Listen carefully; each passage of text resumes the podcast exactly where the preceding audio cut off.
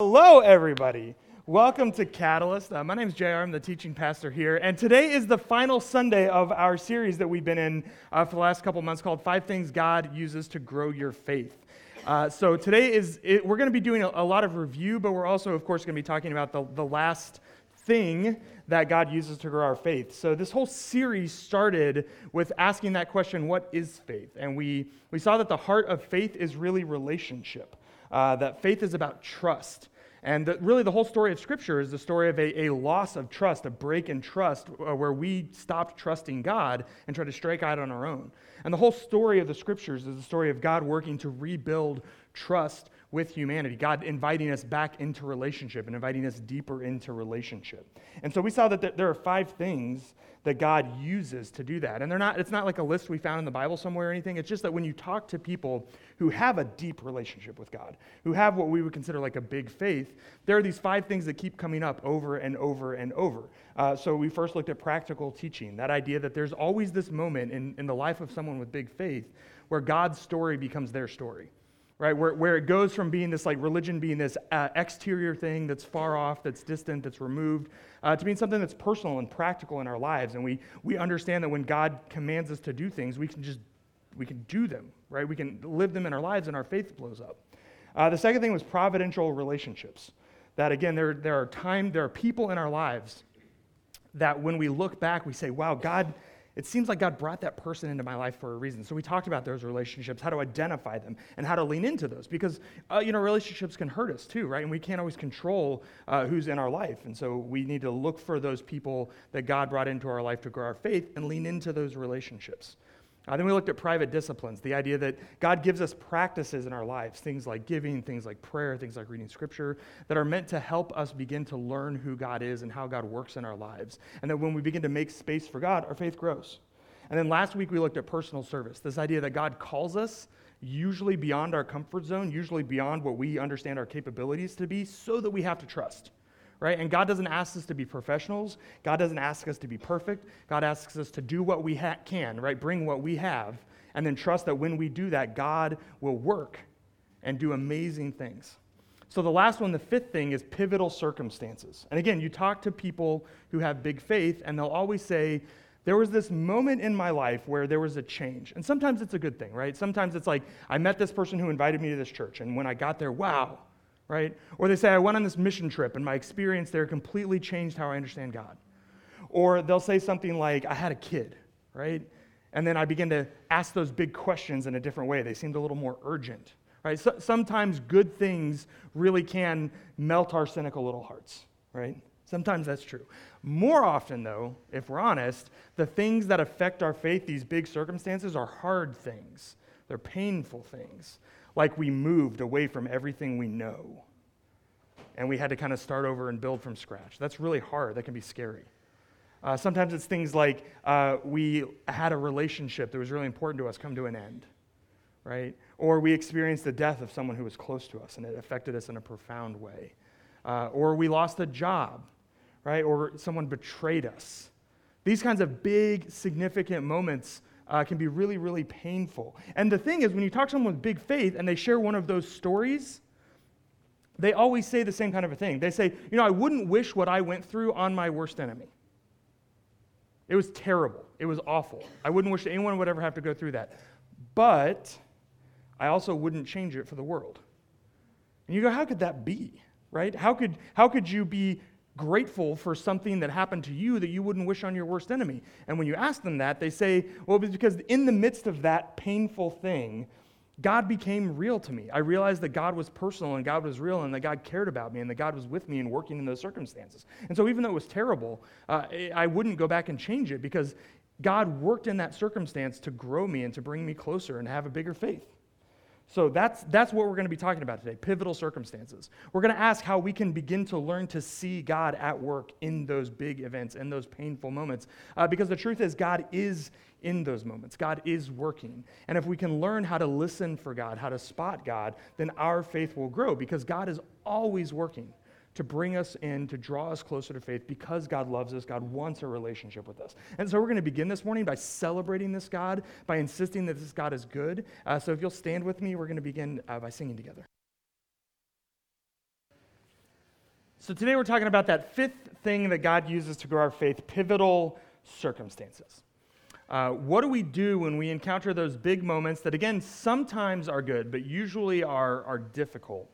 Uh, how, do, how do we find God at work in the midst of them? Uh, how, do, how, do we, how do we engage them in a way that grows our faith? Because it doesn't, again, it's not automatic. Those, those experiences don't always produce bigger faith. A lot of times they, they work the opposite of that. They actually, they, they really end up hurting people's faith.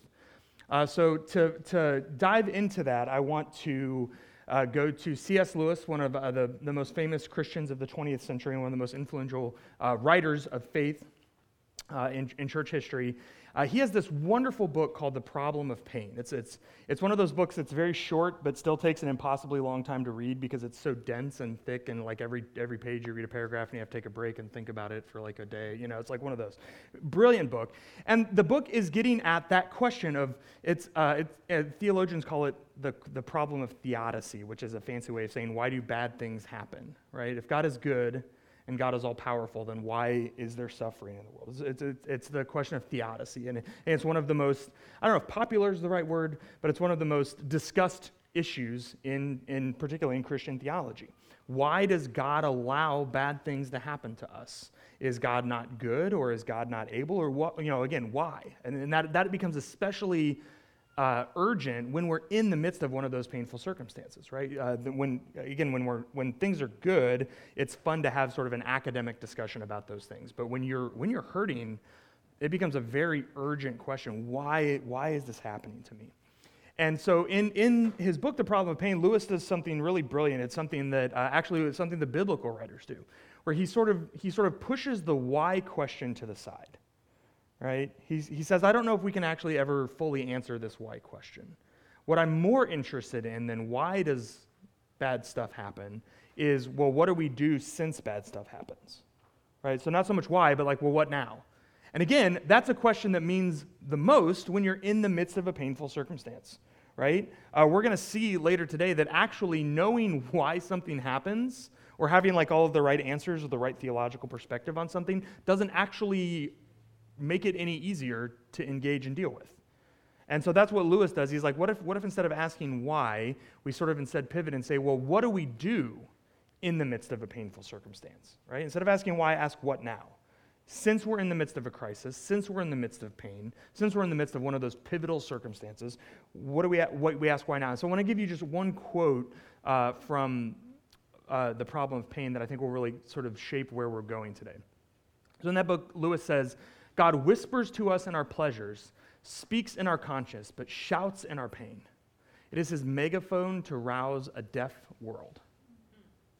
So Lewis says, in the midst of pain, this is when God is shouting at us. That, that in some way we can hear God's voice more clearly in the midst of pain than we can in the midst of pleasure or even when we're just kind of consulting our conscience about a decision, trying to discern something right. right? If, uh, when we can hear God's voice the loudest, is when we're suffering, when we're in the midst of one of those painful circumstances.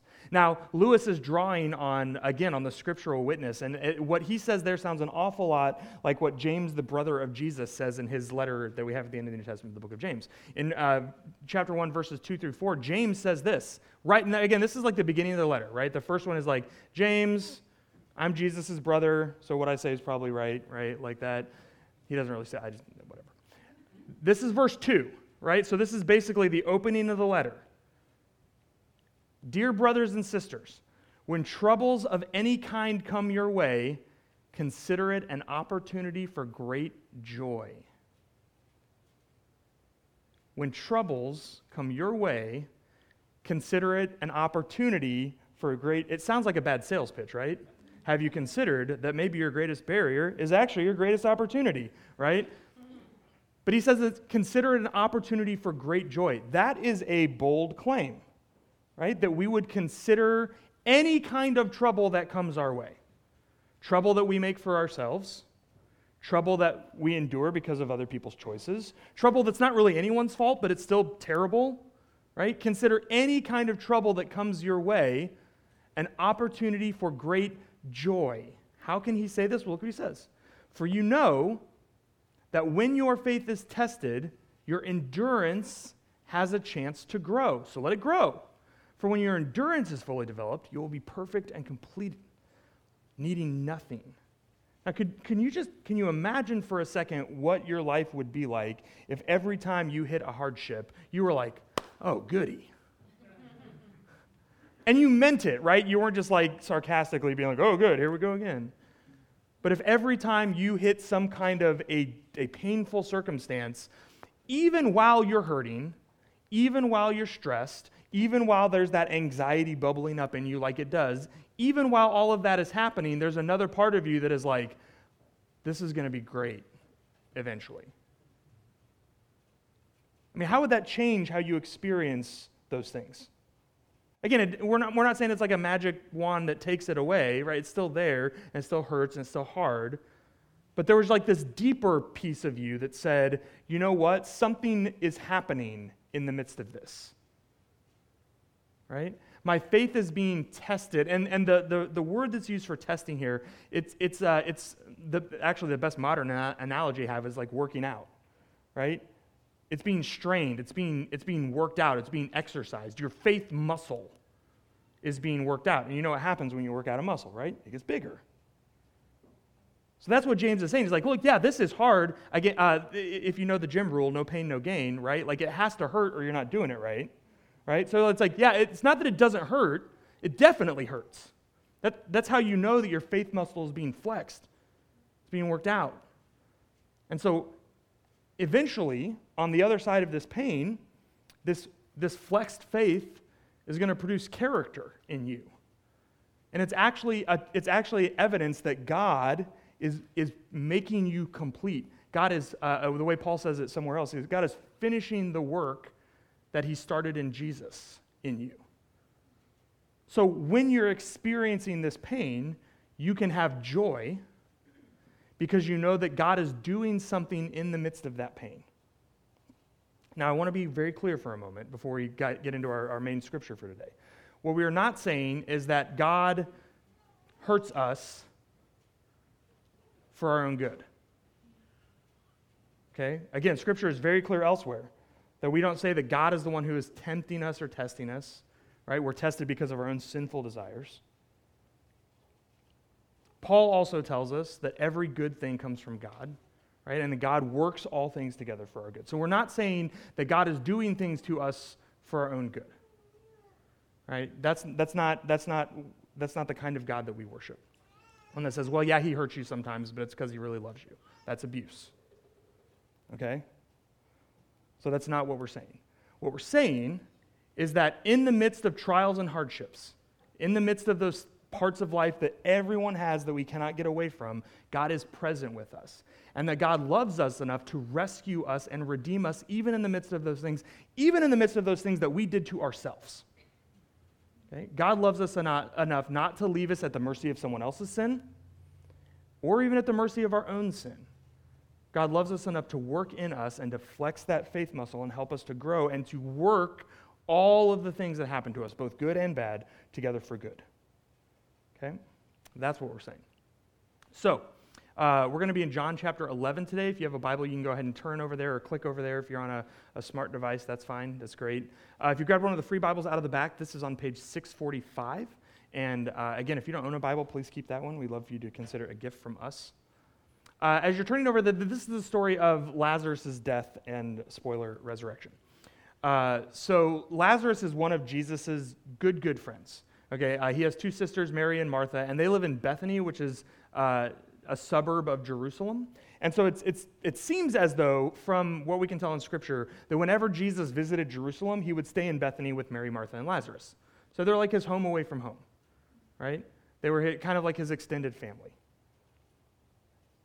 And uh, in this story, Lazarus is going to get sick. And I want to just watch with you how Jesus interacts in this story. Okay? Uh, this is towards the end of Jesus' ministry. Uh, the, the passion story actually begins in John 12, so we're not, we're not very far from, from his last days at all. Uh, but let's begin reading in verse 1. John tells us that a man named Lazarus was sick. He lived in Bethany with his sisters, Mary and Martha. And th- this is the Mary who later poured the expensive perfume on the Lord's feet and wiped them with her hair. Now, her brother Lazarus was sick. So the two sisters sent a message to Jesus telling him, Lord, your dear friend, right, your good buddy, the guy that's like cl- as close as a brother to you, is very sick. Now, pause here for a moment. Wouldn't you think that being friends with the Christ would have some perks? Right? And again, not just friends, but like he crashes at your pad when he comes to town, right? Like you call the guest room the Jesus room, right? I mean, that's like like he's you wouldn't you think that there would be some kind of perks with this? Right? That if you're sick, for instance, this guy who kind of became famous for healing sick people would come visit pretty quickly so he could heal you. Or even if you were here the first week of the series, we read that story where Jesus healed from a distance, right? The centurion came to him and said, "My slave is sick. Could you come heal him?" And Jesus was like, "Yeah, let's let's go." And the guy was like, "Oh, I, I mean, you're you my I'm not worthy to have you in my house. If you'll just say it from here." And and Jesus said, "Okay, great, done." Right? So again, we know Jesus does the long distance healing thing for Roman centurions. So surely for his good buddy Laz, right, he's going to come through. Let's read what happens. But when Jesus heard about it, he said, Don't worry, everyone. Lazarus' sickness will not end in death. No, it happened for the glory of God, so that the Son of God will receive glory from this. So, although Jesus loved Mary and Martha and Lazarus, he stayed where he was for the next two days. He stayed where he was. He said this is for God's glory, which is another way of saying God's reputation, right? What he's saying there is I'm gonna, we're going to learn something about God here. And, and all of this is happening the way it's happening so that we can learn something about who God is. So he stays where he is. And Lazarus dies. Like, dies. Like they bury him. He's dead. And then Jesus goes to Bethany. Imagine that dinner scene. Right? Let's go ahead and look. Uh, we're going to skip down to verse 20. Now, when Martha got word that Jesus was coming, if you know anything about, else about Martha from the rest of the scripture, she was the um, assertive one. Okay? She went to meet him. Mary stayed at the house. And Martha said to Jesus, Lord, if only you had been here, my brother would not have died. But even now I know that God will give you whatever you ask. And Jesus told her, Your brother will rise again. Yes, Martha said, He will rise when everyone else rises at the last day. Now, again, uh, just try to, just try to feel what Martha feels here angry, confused, betrayed, devastated. I mean, probably all of these things, right? It's like every five seconds she's feeling something different because her brother's lying in a grave. And this guy, this famous healer, who they thought was their friend, who they thought would be with them through thick and thin. Couldn't even be, he just like hung out for two days. He didn't even have meetings to cancel. He just couldn't be bothered. And now he comes and he, he gives that terrible theology that people always say at funerals because they just don't know what to say, so they say something so they feel better, but it makes you feel worse, right? He says, Don't worry, Martha, he'll rise again. And she's like, I know that. I know about the final resurrection. Like, she has good theology, right? But good theology isn't helping Martha right now. She's still hurting, she's still grieving. We're going to skip down, uh, or let's go ahead and finish this, this little part. Jesus says, I am the resurrection and the life, and anyone who believes in me will live even after dying. Everyone who lives in me and believes in me will never, ever die. Do you believe this, Martha? Right? He says, Do you trust me? Do you trust that I'm your friend? Do you trust that I love you? Do you trust that I love Lazarus? And Martha, I mean, again, I just I picture her like, you know, tears running down her face, doing her best here. She's like, Yes, I've always believed that you are the Messiah the Son of God, the one who has come into the world. That's part of why I'm so mad right now. She's doing her best. She's trying to figure this out. If you skip on down to, to verse 35, Jesus finally approaches the tomb. John tells us that, that when he gets to the tomb, Jesus wept. And the people who were standing nearby said, See how much he loved him? But some said, This man healed a blind man. Couldn't he have kept Lazarus from dying? So I love that I love that Jesus weeps here, right? I love that again he doesn't rush past the pain of the world that we live in. That he takes the time to grieve. I think too often we don't do it. We too often want to skip to the, the answers and stuff, and we don't just sit in the pain and and grieve. But Jesus does, right? He, he knows what's about to happen. He's the only one who knows what's about to happen. And that doesn't stop him from grieving with us, from hurting with us. But there are some people who frankly have a point. They're like, really, man? I mean, you're healing blind people. He was just sick. You couldn't have done something? Right? They're suggesting that maybe his tears are a little disingenuous. Why didn't he heal him? I mean, could, could it be that he had a, a bigger agenda? Right? Could it be that he was doing something else? Let's go on down to, uh, I'm going to skip the part. I mean, Jesus, Jesus raises Lazarus from the dead, right? And then uh, in verse 41, it says, They rolled the stone aside. And then Jesus looked up to heaven and he said, Father, thank you for hearing me. You always hear me.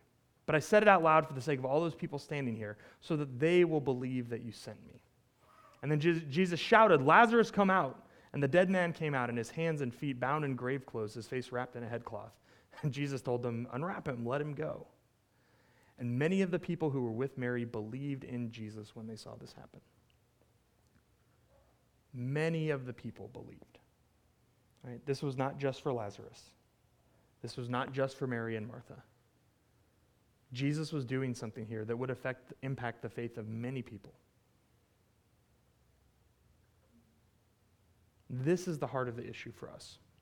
When we experience these painful times, do we believe that God is present in the midst of them working?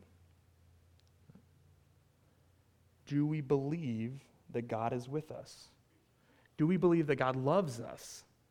Do we believe that God is our friend? Sometimes that's hard for us to believe, particularly in the midst of these painful circumstances. And I love Lewis's image of the megaphone, right? This that the, the, the, God uses pain to shout at us, but I, I kind of think it's actually the opposite. I think that God always speaks to us in these small, still whispers, and most of the time in our lives, our lives are filled with so much noise that we can't hear. We can't hear God's, God's small, still whisper. And what happens in times of pain, in times of crisis, is a lot of that gets stripped away. Like we just don't have time for any of that horsing around, right? And so all that, all that stuff that we usually fill our lives with is gone. And often all we're left with is that still small whisper. So sometimes the reason pain is a gift is that it strips all that away. And, and it gives us the opportunity to stop and to listen and to ask, where is God at work? How is God at work? What is the evidence here that God is with me and God loves me? Right? This kind of realization that God is working in my pain, that it's, it's not that, it's not proof that God is absent or that God doesn't love me or that God doesn't care, but it's actually an invitation for me to see where God is at work, to pay attention to what God is doing. This has changed how I encounter those difficult times in my life. Right? I mean, again, they don't hurt any less. But instead of asking why, I say, I know that God is doing something in the midst of this. I know that God is present with me. I know that God is working. I know this is a chance for me to flex that faith muscle, to choose to believe like Martha did, right? Where she was like, Look, I don't understand this. I don't understand why you waited. I don't understand why you're here right now. I don't get any of it, but I, but I believe. It's my chance to do that, to trust God. And every time I've done that, I've seen how God has grown in me and grown my faith. And actually makes it actually makes it easier the next time a crisis comes around to consider it a chance for great joy which again just sounds ludicrous, right? But because again and again and again I have seen how God has been faithful, it's, it makes it easier for me to look at those uh, as opportunities and a chance for me to grow my faith. So I wanted, I wanted to give us a good bit of time here at the end of, of this gathering today because it is the sort of the finale of this whole series. Uh, I wanted to give us a good bit of time to reflect on our faith. For the last six weeks, we've been asking what does it look like to trust God more? For the last six weeks, we've been insisting that God is the main mover in our faith. That God is actually actively doing things in our lives to draw us deeper into relationship. That everything we're doing is, is only responding to God. We can't move first because God is always already on the move in our lives. And so, as we enter into this, this time of communion and this time of prayer, I, I want to go back through those uh, those five things that we've been talking about. And I want to ask you to spend some time. Uh, instead, we usually do a prayer of examen before we approach the communion table, where I ask you a bunch of questions and give you some space to reflect on them. What I want to do instead today is just ask you one question. I want to ask you to reflect on where you've seen God moving in your life in the past six weeks. How has your faith been growing? Have you been able to identify God's fingerprints in your life? I want to give you some time to just prayerfully reflect with God on that and ask. Hopefully, you've been looking. Hopefully, you've been considering. But I want to give you just some space today to reflect and to pray. Uh, after that, we're going to approach the communion table. This table is our opportunity to participate with the disciples in that meal that Jesus shared with them the night before he was killed. That meal where he broke bread and gave it to them and said, This is my body broken for you. Take it and eat it. After the meal was finished, he offered them a cup of wine. He said, This wine is my blood. It's poured out for the forgiveness of sin. Drink it. When we come to the communion table, we come to God's ultimate demonstration of faithfulness, of trustworthiness. We come to the table because God invites us to the table. We respond to God. We receive from God grace. And then God sends us back into the world. So you don't have to be a member of Catalyst to receive communion with us today. If, if you're coming to respond to God, if in, in, in a big way or in a small way you have seen God moving in your life or heard God calling you, and you want to say yes to that, then you're welcome to come to the table today. Uh, first, we're going to do that time of prayer. I want to go ahead and show you the, we're going to put them up here on the screen so you have them. I'm going to give you some, some time to respond prayerfully in silence. But I ask that question How have I experienced God growing my faith? I say during this series, but in the last couple months, just while we've been really focused on it, right? Has it been through practical teaching? Has there been a thing that you had kind of sensed that God was telling you to do and you'd just been resistant to it, and then you just decided, you know what, I'm just going to do it? I don't understand it maybe all, all the way, but I'm just, I'm just going to do that thing that God's been calling me to do. Did that change your faith? Is it providential relationships? Have you recognized during this series that there is someone that God has put in your life that is good for you, that you need to lean into that relationship? Have you begun to cultivate that? Private disciplines. Again, is there, a, is there a way that you have not been making space for God? You've not been in prayer. You've not been giving. You've not been reading Scripture. And you started doing that. Even though you didn't have time for it, even though finances are tight, even though, even though all the excuses that we always have, right? And you just decided to do it to make space for God, to shape you, to transform you. Is there personal service? Is there a way that you have said yes to what God is calling you to do to step outside of your comfort zone, even though you're underqualified, even though you're not equipped, even though you don't have the right training? Is there a way that you have said yes or a way that you're being called to say yes? And again, the one we talked about today, pivotal circumstances. Maybe you're in the midst of a hard time right now and you've needed to say, I'm going to listen. I'm going to let God flex that faith muscle. I'm going to give you a couple of minutes of silence so you can spend some time thinking about this. Uh, if you want, we have these, we've had these leaves up here that you can take, and I really would encourage you, you can do it when you come through the communion line if you want, instead of coming up, you can come up now too just to write down something. It can be as vague as you want. Uh, but we're going to put these uh, on the tree that's out there as you come in. Uh, and it's going to be a part of marking what is building our faith as a church. Right? So we really do want you to be a contributor. We want, we want your faith journey marked uh, as we move into our next series next week. Uh, but I'm going to give you time, uh, some time just to prayerfully consider where you've seen God at work in your life this week, this month, this series. And then after a couple of minutes of silence, I'm going to pray for us. And then as you're ready, you're welcome to come forward and receive the communion meal. So please spend a couple of minutes asking that question How have I experienced God growing my faith?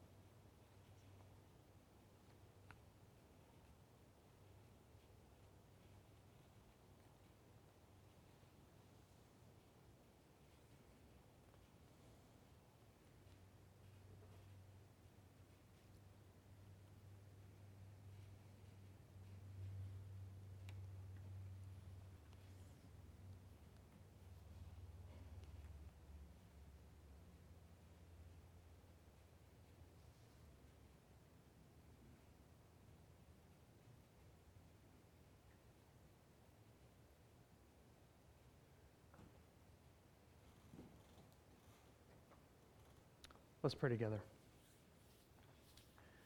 God, you have gathered us here today uh, for such good news that uh, you are always present with us, always calling us, always working in our lives, even and especially in those painful times. Uh, we admit that that's hard to, to feel, that, that, that it's often hard in those times to, to sense your presence. And so we're grateful for the story of your servant and your friend Lazarus, who you did not abandon to death, but rather worked in such a way uh, that many came to know your goodness and your faithfulness. We approach your table today as a people uh, who are humbled by your offer of relationship to us, your offer of trust. And we ask that as we come, that you would speak to us yet again. That you would fill us with your love and your mercy. And that by coming and to receive these wafers and these juice, that they would become a spiritual food. That they would point yet again to your body and your blood, broken for us, poured out for us. Final reminder that you are good and that you are faithful and that you are true. Send us from this place as a people of great faith knowing you, trusting you, loving you, that we might be a beacon of hope to everyone that we see and we encounter. We offer these prayers and we approach your table this morning in the name of your Son, Jesus. Uh, as you're going today, I just want to send you, again, not just with the, the overall hope that God is inviting you to faith, but specifically that God is inviting you in the midst of those difficult circumstances. Uh, especially for those of you that are in the midst of those circumstances right now, as you go, would you know that God is present with you? Working with you, hurting with you, working to bring about your good. Uh, and for those of you who are not in the midst of that right now, you know someone who is, and you can be God's presence in their life uh, with your friendship and your love. So as you go this week, would you go with your eyes open to God's goodness around you, knowing that God is with you, working, inviting you to have a deeper faith and a bigger trust that you might be uh, the light of the world? Go in the grace and peace of the Father.